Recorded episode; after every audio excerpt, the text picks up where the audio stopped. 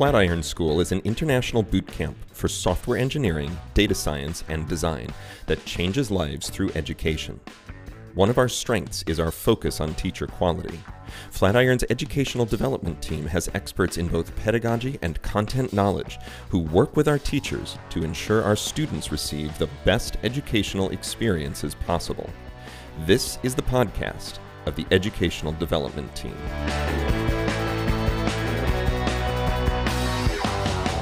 Before we get started, a quick pro tip on this episode.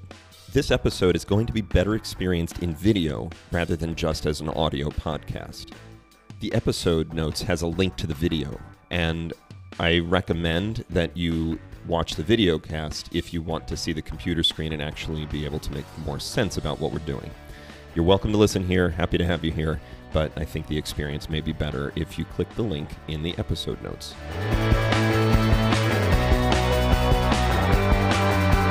Hi, folks. This is Sean. I'm the Director of Educational Development at Flatiron School, and we're trying something new today. We're trying a recording at the same time that we're doing an actual screen share, and that's because we're gonna I'm gonna learn something today.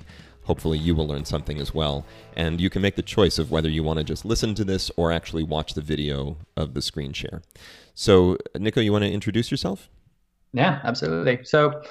Hi, I'm, I'm Nicholas, uh, Nicholas Marcora. I am a master instructor here at Flatiron. Um, I've been here for a little over a year now, about 14 months. Um, I'm having a blast. I'm from Argentina originally, but I've been living in England. I, I teach in London uh, and I help in London mostly. And I've been living here in London for the past 16 years now. It's been a while.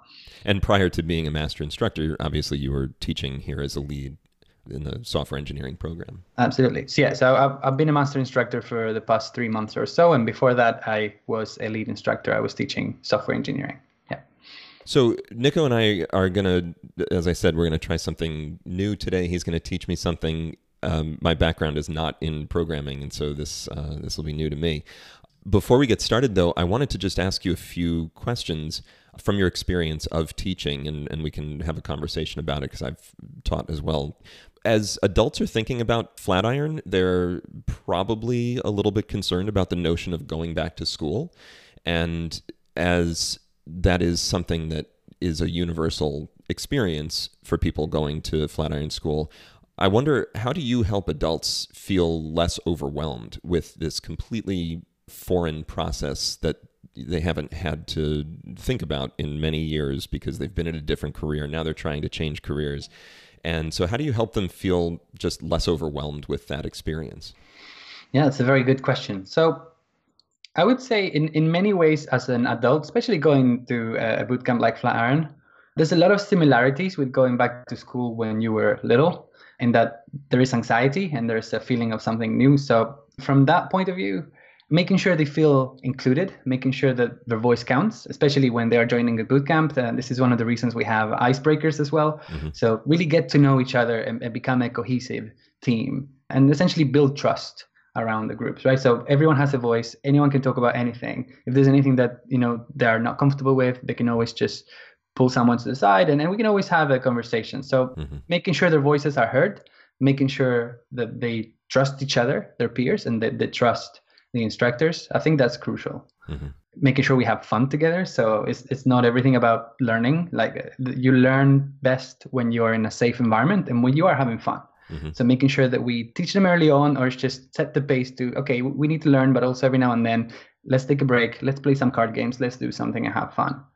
What's different about Flatiron and what's different about learning as an adult in general, and probably all education should be eventually, is that we take a much more formative approach so we're trying to get them to realize that this is not exactly like what they were doing back in school, that they were always getting ready for this final exam and getting this grade and passing the year, right? So this is about them now thinking about their journey. Mm-hmm. And, that looks a little bit different, right? That this is a constant cycle that they go through. So they need to constantly be assessing themselves. They need to get really good at finding tools to test what their knowledge is, to practice deliberately to what they're trying to achieve, mm-hmm. and constantly refining this, right? This is an ongoing experience and it's going to take the rest of their careers, right? You never stop learning. Embracing failure is really important. So from the very beginning, they are transitioning into a very technical and, and it can be difficult and daunting initially topic.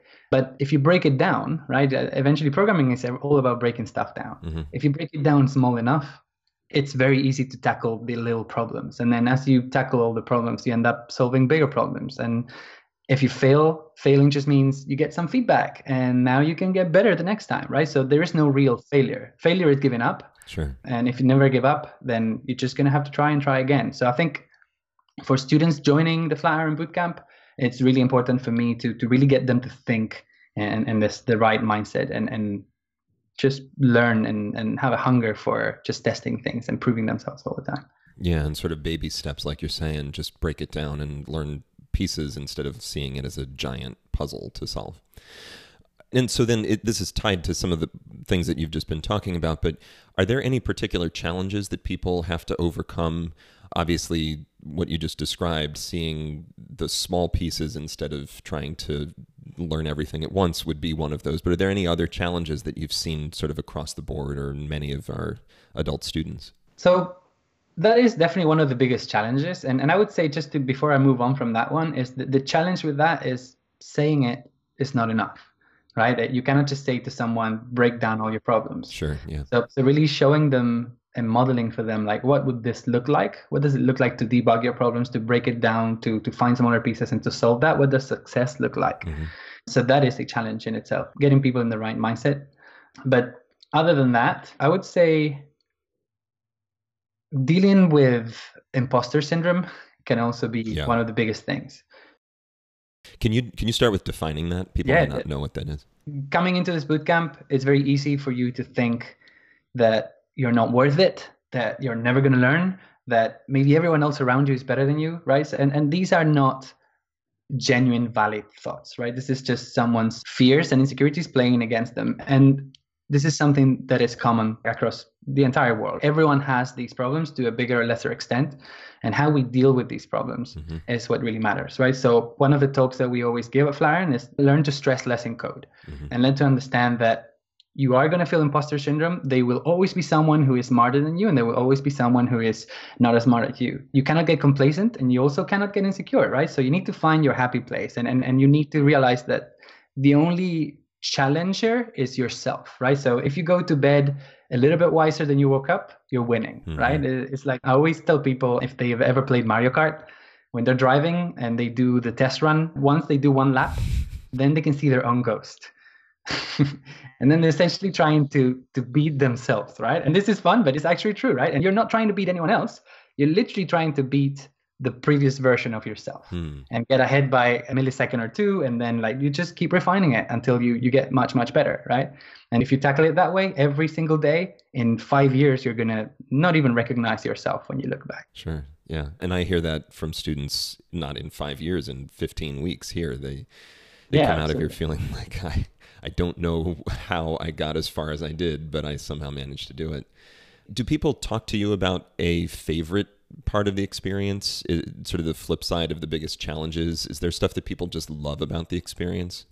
I mean, I would I would imagine that people love just learning something new, but more specifically than that, is there anything that they just walk away with saying this is amazing? Yeah. So by far, I think that the two main things are security in their learning, as in they, they really get to a point where they by week 15 they are completely different versions of themselves right? And, and they hunger for challenges and they want to struggle you know? And this is crazy because when, when they start in week one that's the opposite. They don't want to. They want to do the easy things. They want to do what they know. Mm. they want to stay in the comfort zone um, and repeatedly, I had people, and I know every every time they reach week 15 or even afterwards, they say, you know, after this, I want to learn this and that, and and this seems really hard, but I really feel like I can tackle it. Mm. Um, so so really that newfound sense of security and the new sort of learning framework that they build to that they can feel like they can take anything on and yeah. and they can succeed. That notion um, of learning how to learn.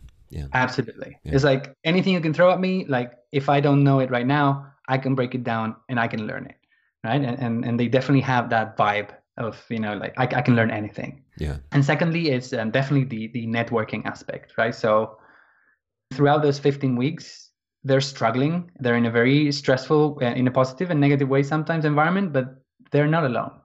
And they learn to rely on their peers for emotional support and also in us. So really by the end of those 15 weeks, what they built is a very tight union with their peers and with us. We're a family by that point. Yeah. Right. That's why it's always tears. We never want to leave each other. And this is one of the things that, you know, people take away the most. And I keep trying to because I used to fall into the trap when I started working here that my life as an instructor was like a conveyor belt.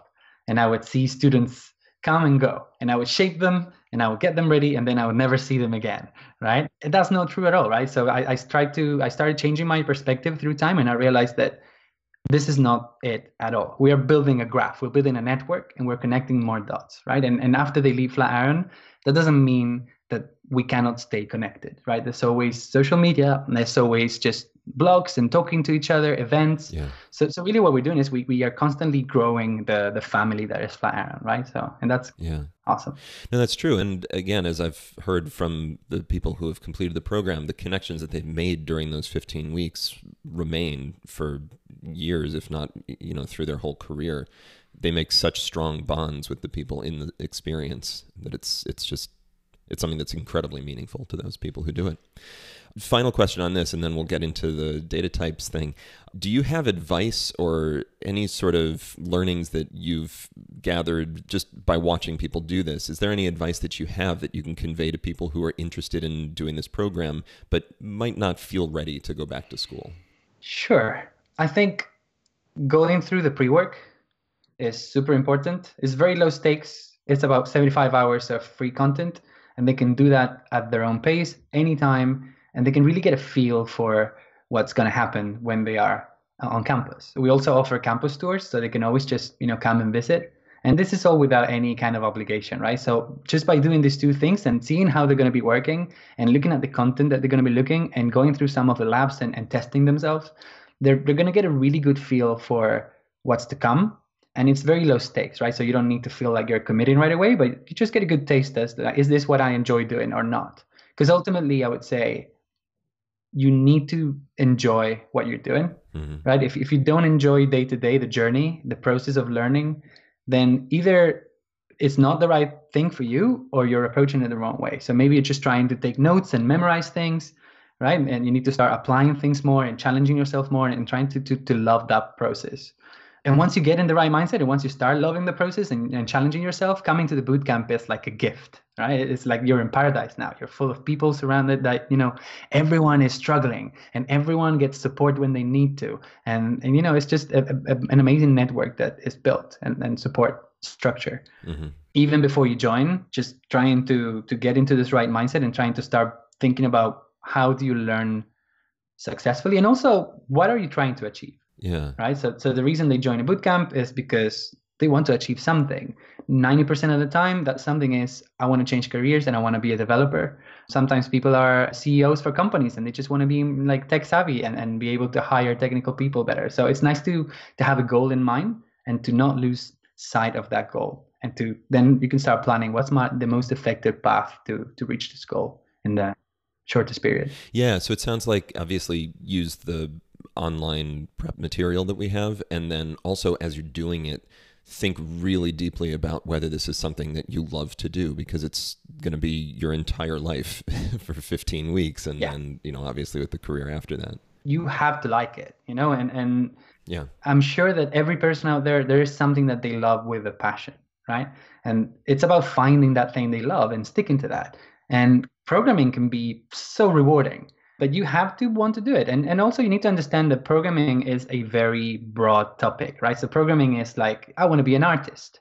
What does that mean? Mm-hmm. do you want to paint? Do you want to sing right? Do you, you want to act? With programming is okay i want to be a programmer. What does that mean? Do i want to be a designer? Do i want to be a data scientist? Do i want to be a software engineer? Do i like front end do i like back end so so just understanding what your options are and and trying to get a feel for what you like it's really important, right? Because ultimately, you should specialize in something that you really enjoy doing. Yeah, yeah, totally. Okay, this is this is really great because people who are interested in coming back to school, who want to see what the learning experience is like here, hopefully this will be useful to them. But let's jump in. So you've prepared something. We didn't discuss what you were going to teach me, so this is a surprise to me as it is to the listeners. So I'll just I'll turn it over to you and and let's let's learn something. Cool. So yeah, you have no idea what I'm going to talk about. I really don't. and it's actually not a beginner's topic usually. But okay. the whole point of this conversation is that I think that we can build a good frame of and a good mindset for understanding these topics. So when you actually have to apply this later on, if you want to be more advanced in your programming, this will be really easy. So I think this is one of the things that it can be hard when you tackle it in a very technical way. Mm-hmm. But if you tackle it in, the, in simple terms, it can be very easy to get your head around. So today we're going to be talking about data types, values, and references.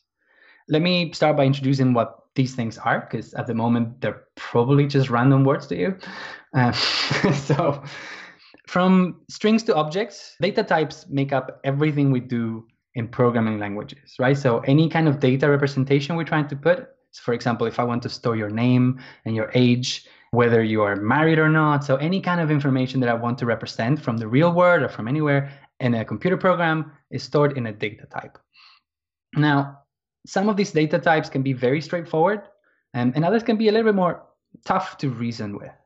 So when you don't understand these data types and when you don't understand how they're going to behave and they behave in unexpected ways and they challenge your assumptions, that's going to lead to bugs in your application, mm. right? And, and ultimately, when you're a programmer, the last thing you want to do is have bugs. And if you have bugs, you want to try to squash them and, and make sure that but you're never really going to reduce 100%. There's always something in there, an edge case or two.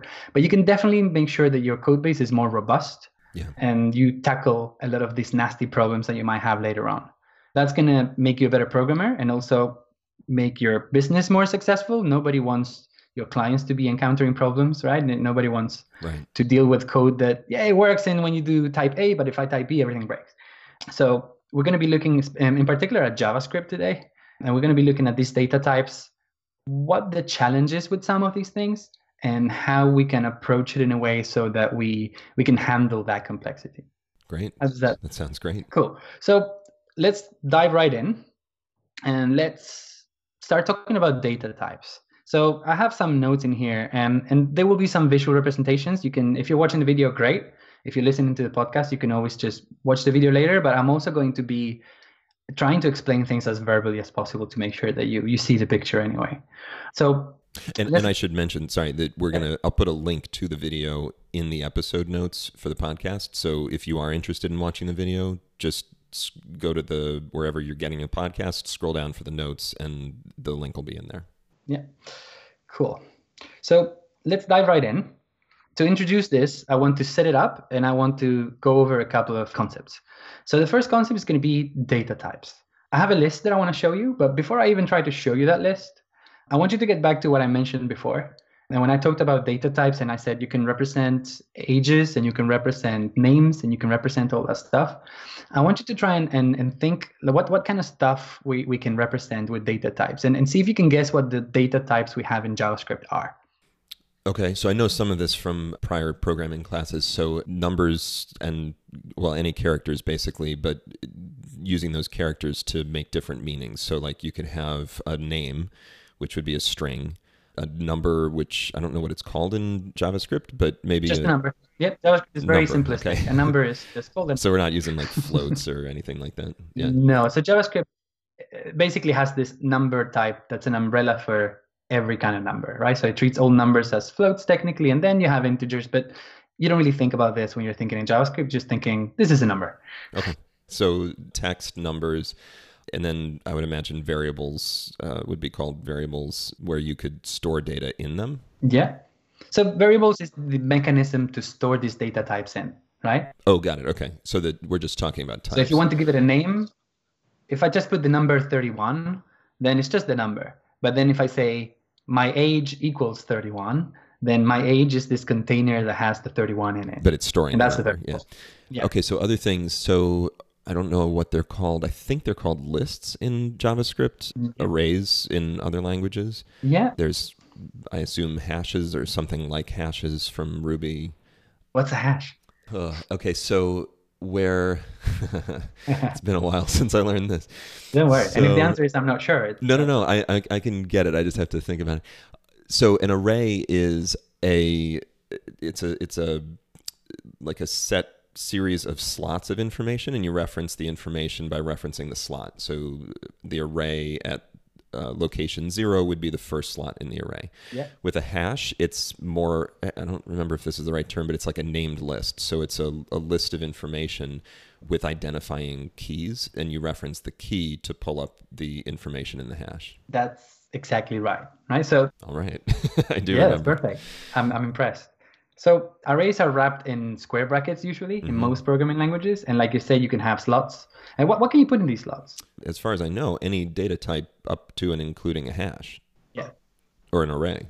So you can really put any other kind of data type in there, right? So they're kind of crazy because we're going to move into into a space where uh, this is a data type that really has more data types in there, hmm right? So I'm gonna, we're going to talk about that in a minute. And then with objects, so you call them hashes, and hashes is usually the term that we use in Ruby. In JavaScript, we usually just call these things objects. But the concept is exactly the same as you just mentioned, right? So we have curly braces instead of square brackets, and then what we can have is we can have a key to the left, then a colon, and then a value to the right, right? So I can say mm-hmm. you're Sean, and your age is uh, I don't want to ask unless you want to tell me. 25 or more. All right, twenty. A- that was a good guess. It's 42. Ah, okay, there we go. And now if I want to, for example, I could store this thing in a variable called person, right? So, so variables are really containers for these data types. So what I've just done is I said, okay, grab me this object here with a name and an age and store it in a variable called person. What do you think const means in this context? I'm not certain. It's either constructing the data type, the um, the object, or it's saying that this will not change. It's a constant, but I'm not sure which of those it would be. The latter. Yeah. So Okay. it's an abbreviation for constant. That means Okay, this person will always refer to this thing. got it. Okay, right? So I'm not gonna I'm not, I'm not gonna be able to change it later on for something else. But that, that that can be tricky, and that's part of where the complexity comes from. So let, let's leave that for later. But that, that's a good idea. Keep that in mind. okay, When I say const something equals, that means I'm creating a constant variable. That variable is going to be that thing forever. so that means Never- that I can't change. I couldn't change my name in that person instance. Uh, maybe we'll see. okay. It gets trickier, but let, let, us leave that for a couple of minutes from now. Instead, Sure. I want to go back because we were talking about data types. And, and yes, you mentioned pretty much all of them, right? So you mentioned strings, you mentioned numbers, you mentioned lists, which are arrays, and you mentioned Oh, I missed booleans. I just realized. yeah. Yeah. So let's let's go back. Let's take Yeah. a very quick look at Yeah. data types, right? Last so this is this is a nice list. It's not the complete list because there's a couple of stranger um, data types in JavaScript that we're not going to talk about right now, uh, but these are the most common ones by far. So yeah, you have booleans, which is essentially representing whether something is true or false. Yep. Then you have null and undefined. Um, what do you think these two things represent? So null. Okay, I think null is the lack of a value, and undefined is. Uh, that doesn't quite work. It's kind of a trick question, right? Because they both kind of represent the same thing. I think undefined is where you have a container, you have a, a you know a variable, but the variable's value hasn't been set, and null is the lack of a container. No, Close. sort of. Yeah, you're getting really, really close. Okay. So some languages like Python and Ruby, they only have one of these values. They usually, for example, Python has none Mhm. and Ruby has nil. Right. In JavaScript, we have two. Both of them really almost interchangeably represent the lack of value, hmm right? Undefined, you could think about the, this is more like the default lack of value. When something just never had value, it was never defined before, it's going to be undefined. Oh, I got it reversed, didn't I? Um, no, I think you mentioned that null was when something was not defined. And yeah, null is actually when something has been explicitly defined to be nothing. Right? So Right. okay. Let me give you an example. I can create a variable and I can say nothing equals null. So if I say nothing and I just do that, in fact, let's just let's just type the word nothing. Um, and let's say maybe let's say That's going to come up as undefined. Right? let nothing. And now if I look at nothing, you can see that we get back undefined. We never really defined it to be anything. Okay. Now, if I say nothing equals null, well, Mhm. now this is also nothing technically, but it's the more explicit kind of nothing, right? This is I am telling you that you're explicitly nothing. It's not that you haven't been defined. Explicit kind of nothing. I love it. Yeah, it's weird, but it, it's kind of like the way I think about it when I think about these two things. Yeah. Either it's either nothing because it just was never there, or there's nothing because I, I explicitly told you I want you to be nothing. I want you to be empty right now. Well, and I could, I could, s- I think I can sort of intuit why you might want that because if you have declared a variable but not assigned anything to it, it's going to show up as undefined, and that's a clue that you've not assigned anything to it. If you've put in null, that's intention. Yeah. You've you've meant to put nothing in it, versus like a zero, which would not be nothing. Yeah. So if I look at nothing and I see null, that's exactly right. I, I see like, okay, so someone declared this at some point, and for some reason this, this is important. It's not just this random thing that doesn't exist. It's like someone wanted this to be nothing, which means that probably there, there will be something later, right? So if, if I want something to be nothing, it's usually because later on it will become something, right? So which is really weird, but if I have a person blew everyone's mind who's listening to this. let's say let's give, you- let's give you an example that's a bit more pragmatic, right? So if I say current user Yeah. equals null, so this is telling you, okay, I have an application and there is currently no current user signed in, right. right? But it's also telling you that there is a concept of a current user and that at Yeah. some point, current user might become Sean, for example hmm right? So really, they're very, very similar. It could have been undefined as well, but I think null just gives you a different kind of intention to what you're trying to do. It's like this is not just undefined for no reason. This is nothing right now. I am explicitly sending this to nothing. That means something, right? It's important. Yeah. Yeah, that makes sense. But again, it's really a concept that is mostly JavaScript thing because in, in Ruby, you would only be able to say something equals nil. Right. And, and you, you really only have that option at that point. Right. Cool. Moving on, you, you talked about numbers. Yep, numbers are great. And like I said, they encompass fractions, they encompass fixed numbers as well. So they encompass decimals and, and integers all in one go, right? And we can mix them up together. In some languages, you actually cannot do this, but here you would be able to say Mm. 112 plus 02, right? And that works because they're just two numbers. We're adding them up together. And what's happening behind the scenes doesn't matter, but we can think in JavaScript of numbers as just this is a number. And and obviously that's not going to I know that like in Java I think where you were trying to do operations on a number and you have to be very specific with the type of number in order for the operation to succeed. This would Yeah. clearly make it easier to deal with numbers, but I assume you can do the same kinds of operations just with less specificity as to what kind of number you're working on. Yeah. So some languages are strongly typed and, and they have more variety of types. So that means that if you look at this, when, we said current user equals Sean, Mhm. uh, we never had to specify anywhere that this was a string, Oh yeah. right? Yeah. In languages like Java, you have to say, hey, current user is going to be a string, by Yeah, the way, yeah. and the value is going to be Sean. Yeah. Um, and you would do the same with numbers, right? And then they have floats and integers, and, and you have all doubles, and you really have to specify what type of value you want to put in there. Yeah. And yeah, they don't just have one number, they have lots of different kinds. And if you maybe, even some languages take it further. And if you're trying to add up an integer with a float, they're going to give you an error, Sure. right? So maybe you need to convert the integer to a float and then you can add two floats together, right? So like you're saying, yeah, some languages are more verbose. They really want you to type, this is a string. It's not enough to just Right. put a string in there. You have to say that it's going to be a string. Right. and some languages are more strongly typed in that they are they're very strict they don't allow you to to mix these things together javascript is kind of more lenient about these things right javascript is like ah if you if you try to give me a number and you try to give me a string uh, I'll, I'll i'll do the best i can so if you give me a Yeah. one plus one let's say number one plus string one we get 11 because Oh, so the it's converting the one into a the, the first one into a string to deal with the idea of um, what's the name for that? Um, it's called add to- coercion in, in javascript it's the idea that coercion. these are two different types so let me see how i can transform them so they are compatible and i can deal with them Yeah, there's another name for it in Java, but we i saw something like that there too. Yeah. cool up until now so th- then there's also a string string we can represent text and we can do stuff to strings like we can maybe ask it to be Mhm. uppercase and lowercase and we can split it. We can do we can do many things. But those are operations. Sorry, that's an operation on the text string. That's not modifying the text string, right? It's a very good observation.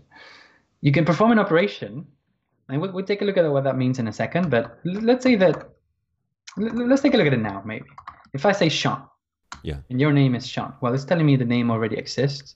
So I'm just going to refresh the page Okay. because I think I defined this before. There we go. So if I say Sean, and Sean is now a variable, well, so a name is now a variable that points to the text Sean, right, with quotes. Mhm. If I now say name dot to uppercase, I get Sean in uppercase, Right. right? So, so to what your observation was is we are really working with this data, and we're sort of coming up with maybe something else. Are we are we actually modifying this data? What do you think? I mean, you're modifying it in order to display it differently, but it's not modifying the variable.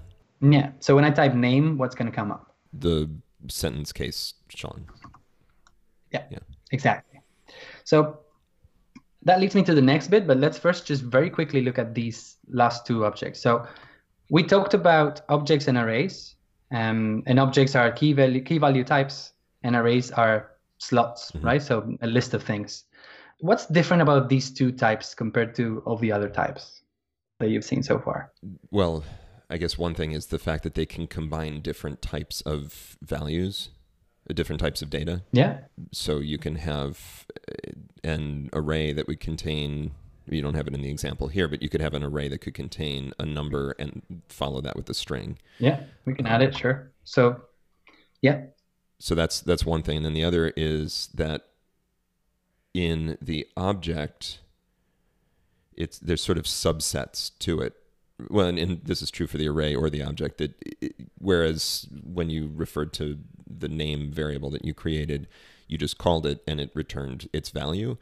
The object and the array have multiple values, and so you either need to refer to that slot in the array or to the ID for the object in order to return it. That's great.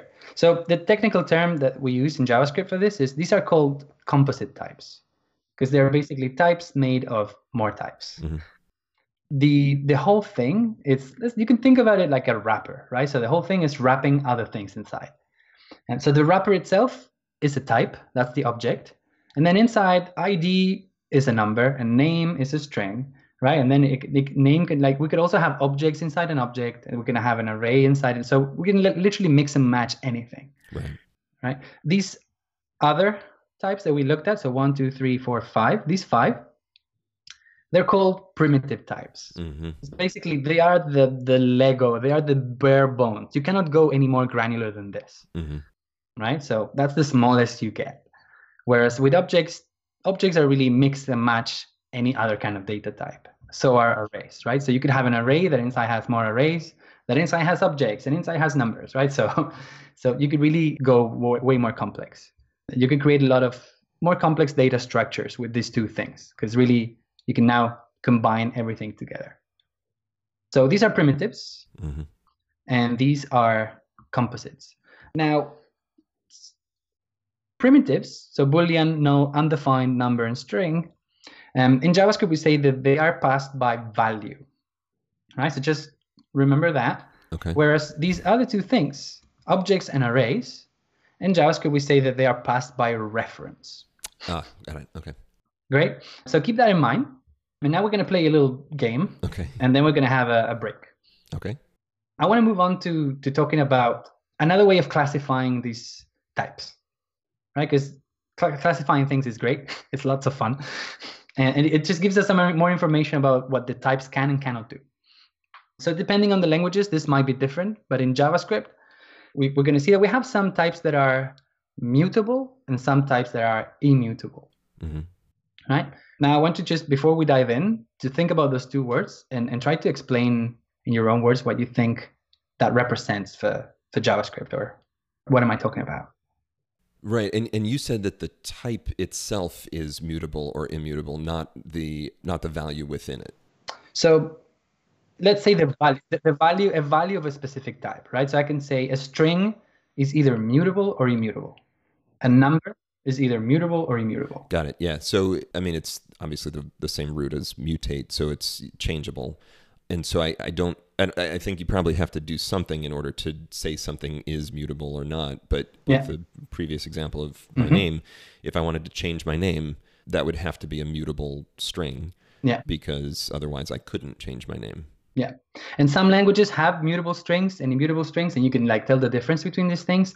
Uh, in Mhm. JavaScript, something is is mutable or not. So it's kind of like I mean, there, there are more advanced tricks later on, Hmm. but looking at these types, some of these types will just inherently be mutable, and some will be immutable.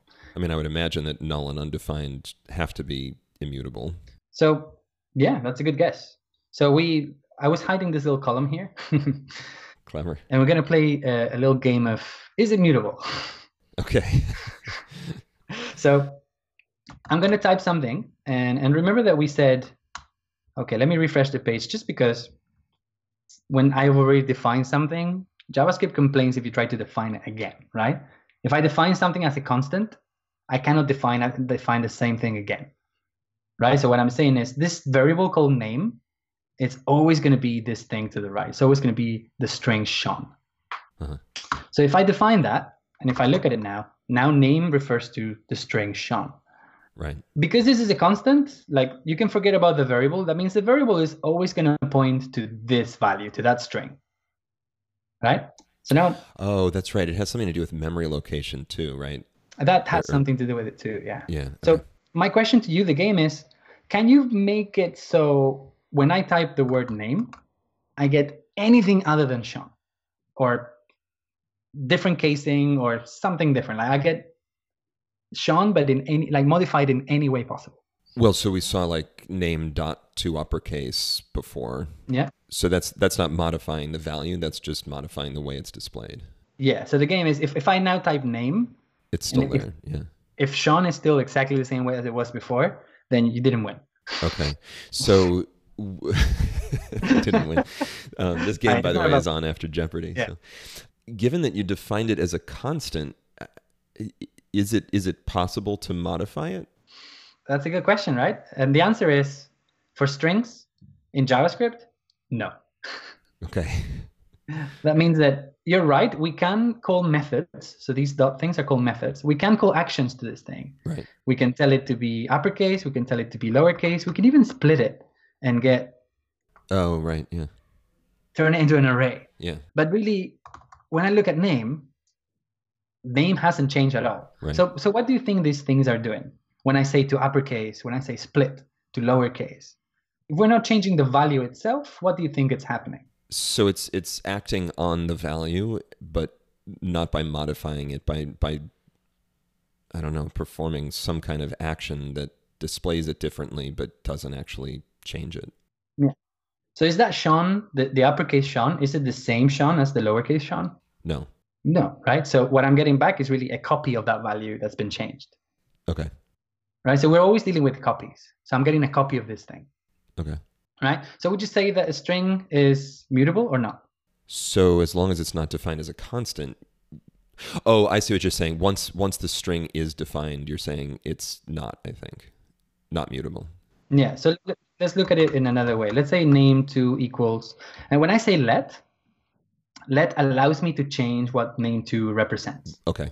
Right? So a constant is constant. Let says it's, it's this right now. It might change later on. Right. So if I say Nicholas, right? Now I can say name two equals Sean, Right. and now name two is Sean. So name two changed, but that that means I changed what the variable is pointing to, right? I didn't really change Nicholas. I didn't change Sean. I just said, you know, Nicholas, get rid of Nicholas. Like I don't need this value anymore. I'm not changing it. I'm just getting rid of it, and I'm replacing it with a new value. And that's where the the the data storage comes into play, right? Like name two is pointing to a memory location, and you're changing the memory location from Nicholas from wherever Nicholas is stored to wherever Sean is stored, versus having a, a permanent pointer basically from name to Sean. Yeah, that's mostly true. Um, and I would like you to think about all the primitives, so from boolean, null, undefined, number, and string, Mhm. as which is getting copies of this thing, and we can like chuck them out and get a new copy. But the, the values themselves, they may or may not be mutable, right? So so separate yours the concept from can I change what this variable is pointing to to can I actually change the value that is Got it. Okay. right? And so changing what's on the left. So name two can point to anything. I can make name two now point to an empty Mhm. object, and that would work, right? That's fine. But that doesn't mean I change the string. hmm I just replace the string with something else, put something else in its place. Yeah. Cool. And if you put if you put name two, like say you wrote name two equals Sean again exactly the same way, would it be pointing to the same memory space as the original time, or would it be creating a new location for that? It's a good question.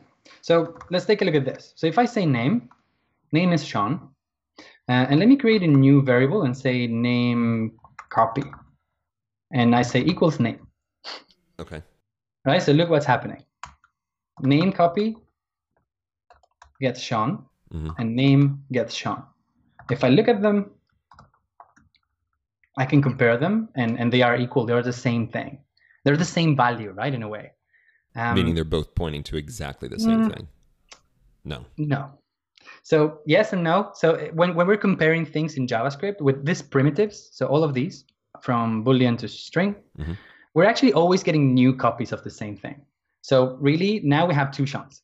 Okay. they kind of look the same and, and, and they are the same. So we compare them. What JavaScript is going to do is do these two things look the same? Yeah. But they're really two different copies. I see. But I don't want you to think so. So let's think that um, for, for the benefit of this lecture, let's think that these values are actually not stored in memory at all. Like let's say that they are somewhere else, Okay. at least not in the way that we want it to be. When I now change name copy to something else, what's going to happen when I type name? It's gonna say Sean. Yeah, because really i just replaced one thing with another right and name was always sean and, and i never really changed name so it's just it remains untouched Mhm. but we've also noticed that if sean is a constant right so if we did this then sean was completely unchangeable right so I, there's no way for me to change what sean is right so the string sean Isn't that though because do you need to refresh or anything? Because I, I thought you've already declared that variable. yeah that's why i complain so we do that right Okay. Um, and now we have name, uh, and we saw that when we were trying to play around with it and see if we could actually change it. Right. Were we able to change it, or Right. were we just getting copies of it every time? Right. But you couldn't say you couldn't now say name equals name copy. Or or whatever, yeah. Whatever, yeah. Yeah. No, Got it. Okay. right? But that that would be. This is me. This is not me trying to change the string. This is me trying to replace the string with a new string. Right. Right. Saying, okay, you know this name variable. I don't want it to point to this Sean thing anymore. I want it to look at like to have that inside. Right. Yeah. So then you're to your question, the string itself is not Yeah. mutable. Exactly. Yeah. So the string is not mutable. Okay. right and now now that we have that and we have a good grasp for what it means to be to have a mutable value as opposed to a mutable like a changeable reassignable variable. Mm-hmm. because variables can be reassigned all the time unless i type a const.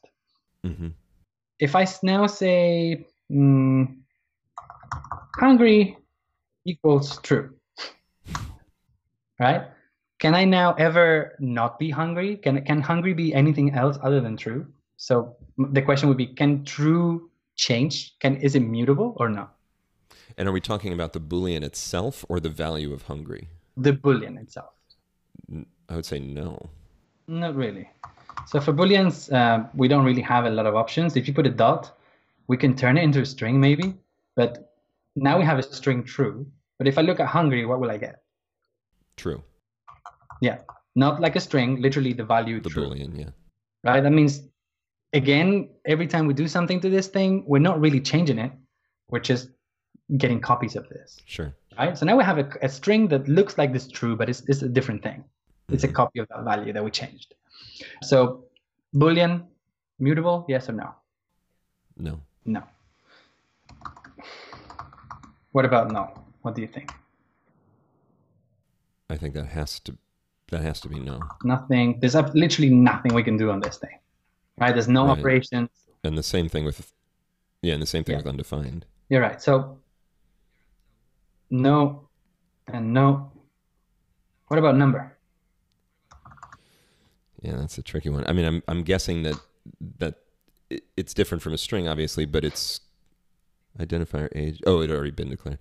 Um, I'm guessing that it's going to be handled the same way as any of these other primitives. So you'd be able to change the value stored in age, but you can't actually change the number 31. Would be my. Great. So if I say number, uh, sorry, age plus 10, I am getting 41, right? For example. But it's not changing age or the value of 31. Yeah. Exactly. Yeah. So I can work with this value. I can get copies. I can do stuff with it. I can add, subtract, do mathy stuff. But the value of 31 is not really something I can change, right? So there's no way I can type age right now and get something that's not 31 Right. because I cannot change the 31 itself, Right. right? And because this is a constant, we can also not change what age is pointing to. So age will Right. always point to this 31. There is no way we can change this 31. So literally, this is a true constant, right? We're going to say if we type this line in your application, age will be 31 forever in this context, mm-hmm. right? There's no way it's ever going to be anything else. Cool. So again, no. So the takeaway here is that a primitive data type is not is by definition not mutable. Exactly. Okay. And we always work with copies of it. I don't want you to think that these are stored in memory and, and that we're like pointing to the same place yet, because that is more of a, an object kind of thing. So I want you to think that every time I say name equals Sean and then name two equals Sean, let's say that we're getting two copies of Sean. They're not this. Mhm. But if we compare them because they look the same, JavaScript will tell me, yeah, they look the same. Right? Okay. Cool. And, and now let's move on to these two, and then we can have a, a short break. Sure. So object, let's think of an object again. Let's say that we have a person. That's my wife, by the way. Okay. so we have person, name Paula, age 32, right? So curly braces, name Paula, age 32. Can I make it so that when I type person, I get anything else other than what I'm currently getting? I cannot change it in any way.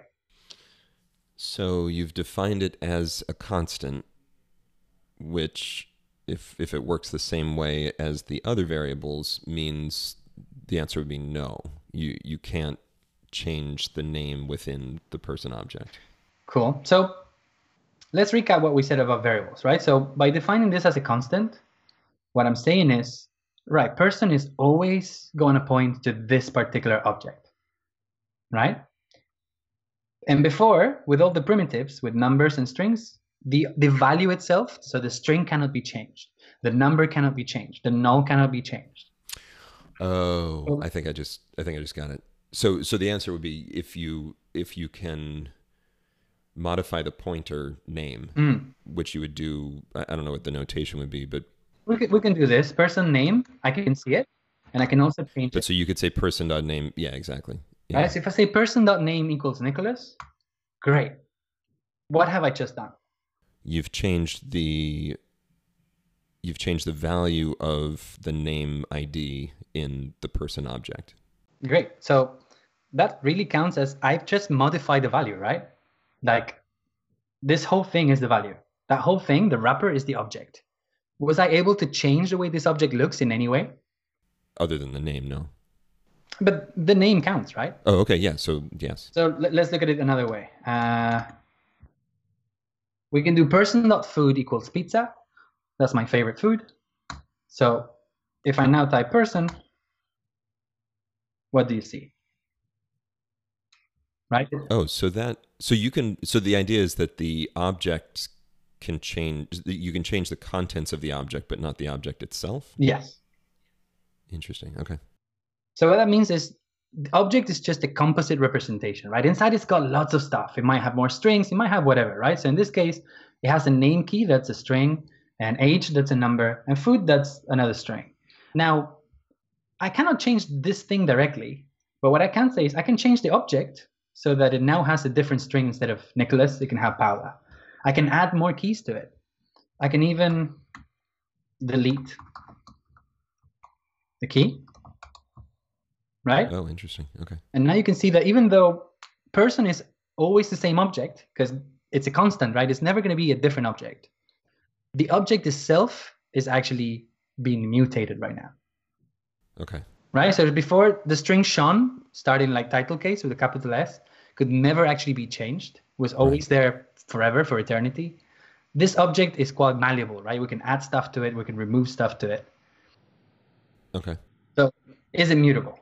So yes. Cool. Objects, uh, remember what I told you how they're stored? So the other ones, the primitives are passed by value. So we really get like copies of the thing. Mm-hmm. Objects and arrays, they're passed by reference. So with objects and arrays, they actually work exactly the same way that you were describing before. We are when I typed this person and I created this object, it created a an object in memory with with the representation, with the name and the age and all that stuff. Mm-hmm. And I can actually go ahead and, and find that location in memory and change it. Right? Mm-hmm. And finally, let's let's take a look at arrays. So let's say we have names.